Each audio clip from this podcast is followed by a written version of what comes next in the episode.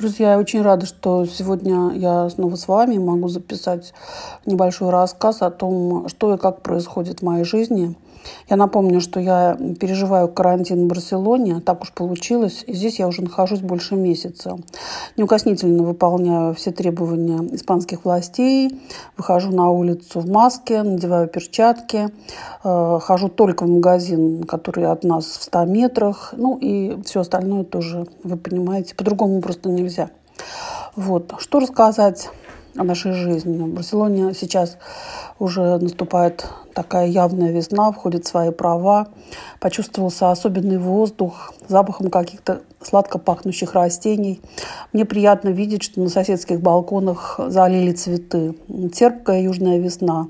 И уже ждем, когда в магазин завезут черешню и мушмулу. Помню времена, когда все это было в другом режиме, когда я э, сидела на спортивной площадке в старом районе города и смотрела, как мои мальчишки играли в футбол. Все это было очень мило. Сейчас другая ситуация. Да, кстати, я тут недавно простудилась. Все выбегала на балкон, все нюхала пришедшую весну, наслаждалась новыми ее запахами, переохладилась. Ну вот в помощь мне извлекли из чемодана швейцарские лечебные карамельки, аквамарис местный обильно в нос заливала, э, поспала больше обычного, и все вернулось на круги своя. Я хочу э, напомнить, что все простуды, риниты, фарингиты, недомогания ведь остаются с нами. Не надо дергаться и торопиться думать, что вот зловещий коронавирус э, вас посетил и в вас внедрился. Не надо беспокоиться об этом.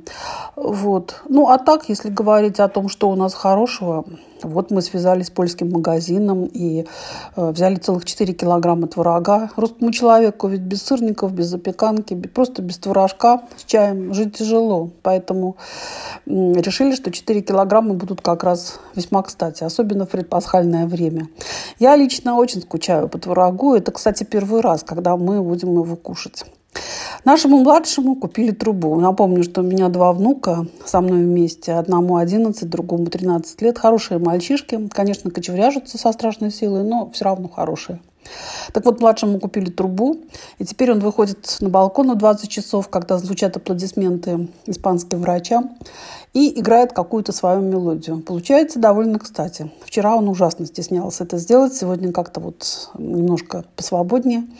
Вот, но все равно по-моему, это симпатично, что он так делает.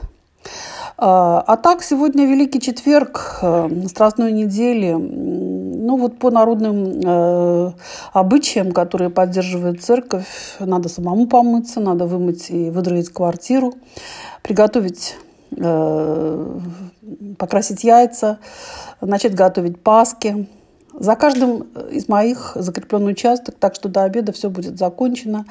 Недаром этот день еще называют чистым четвергом.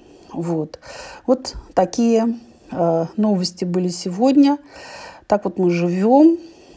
И я думаю, что, в общем, это хорошие новости. Я рада, что это так. Ну, меня часто спрашивают, как мы проводим время на нашей подводной лодке. Я бы сказала, что прекрасно. Ну, конечно, уборка, готовка, уроки, дополнительные занятия по тем предметам, где есть какие-то заминки.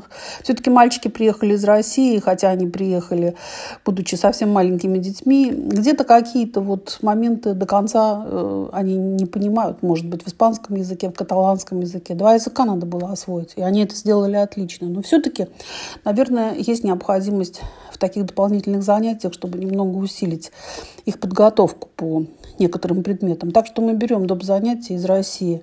Это дело хорошее. Вот. Я должна сказать, что дети, конечно, заняты учебой очень плотно, где-то часов 5, 6, 7 они э, занимаются, читают, что-то выполняют на компьютере, сдают экзамены. Сейчас все организовано онлайн, и уроки из России тоже, конечно, онлайн. Вот. Я всегда очень большое внимание уделяю книгам, которые специально из России, когда сюда приезжаю, привожу для них. Так вот сейчас такая ситуация, что к ней все книги прочитаны. И те, что я запасла, э, уже практически перечитали и тот, и другой. Начала читать мальчиком книжную Мэри. Напомню, 11 и 13 лет, самое время. Печорин, Грушницкий. В моей жизни это было ужасно давно. Им сложно, конечно. Читаю главу, и сразу надо объяснять, какие это еще воды, что это за гора Машука, где этот Пятигорск, что такое эмалированная кружка, а, почему Печорин делает вид, что его не интересуют лиговские. Объясняю, да, почему же нет. Я люблю читать, мне нравится, когда дети захвачены текстом, но им, конечно, уже не хватает языка. И с каждым годом я это чувствую все сильнее. Вот неделю назад взялись за Чехова. Уходим от э, веселых историй, от всяких юморесок, читаем вещи посерьезнее. Рассказы «Враги», «Володя большой», «Володя маленький». А, кстати, Чехов им совсем не кажется смешным. Ну, разве что кроме лошадиной фамилии и гостя. Помните про засидевшегося у соседа полковника Феригарина, который ушел только тогда, когда у него стали просить займы деньги. Я, честно говоря, тоже э, отношусь к юмористическим рассказам Чехова. Э, ну, не так, чтобы с восторгом. Они мне не кажутся смешными, потому что Чехова до седьмого пота выжимал из себя шутки. Ему-то самому было не весело, надо было кормить семью. И вот эти юмористические рассказы давали неплохие деньги. Вот. А вот рассказы типа «Врагов», это, конечно, рассказы сильные, что тут говорить. Мальчишки морщат бы, чехов, чеховские тонкости, ну, еще многие слова из э, чеховских больших описаний им надо понять. Да и те сюжеты, которые я им посылаю, я занимаюсь уже довольно давно тем, что у меня есть группа в WhatsApp, и каждый день я посылаю два небольших сюжета из истории культуры, географии, просто из истории, на самые разные темы. И э, вот эти сюжеты, которые я посылаю на WhatsApp мальчикам, тоже с ними разбираю, потому что язык э, все-таки мой, он сложный, а они в полном объеме меня не понимают. Приходится как-то упрощать, разжевывать, объяснять. Вот. Терпение у меня не иссякло, потому что, когда они мне пересказывают сюжеты, мы разговариваем о них, они э, сохраняют русскую речь, учатся говорить, учатся формулировать свои мысли по прочтении того или иного материала. По-моему, это правильно. Ну, а что касается вечера, то у нас как-то сложилась программа, мы смотрим старые французские фильмы. Вчера, например, был «День шакала» 73 года, фильм Фреда Циммермана с молодым Эдвардом Фоксом, вот. А если остается время, то добавляем собачку, как говорят мои мальчики, одну из серий комиссара Рекса. Ну и, конечно, я не могу сказать, что у нас нет телефонных разговоров с друзьями, компьютерных игр. И на это уходит до четырех, а то и больше часов в день. В воскресенье режутся в игры дольше. Вот такой честный ответ.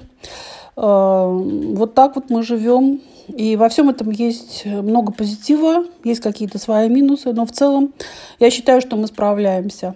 Вам всего хорошего, обнимаю. Ваша Татьяна Сергеева.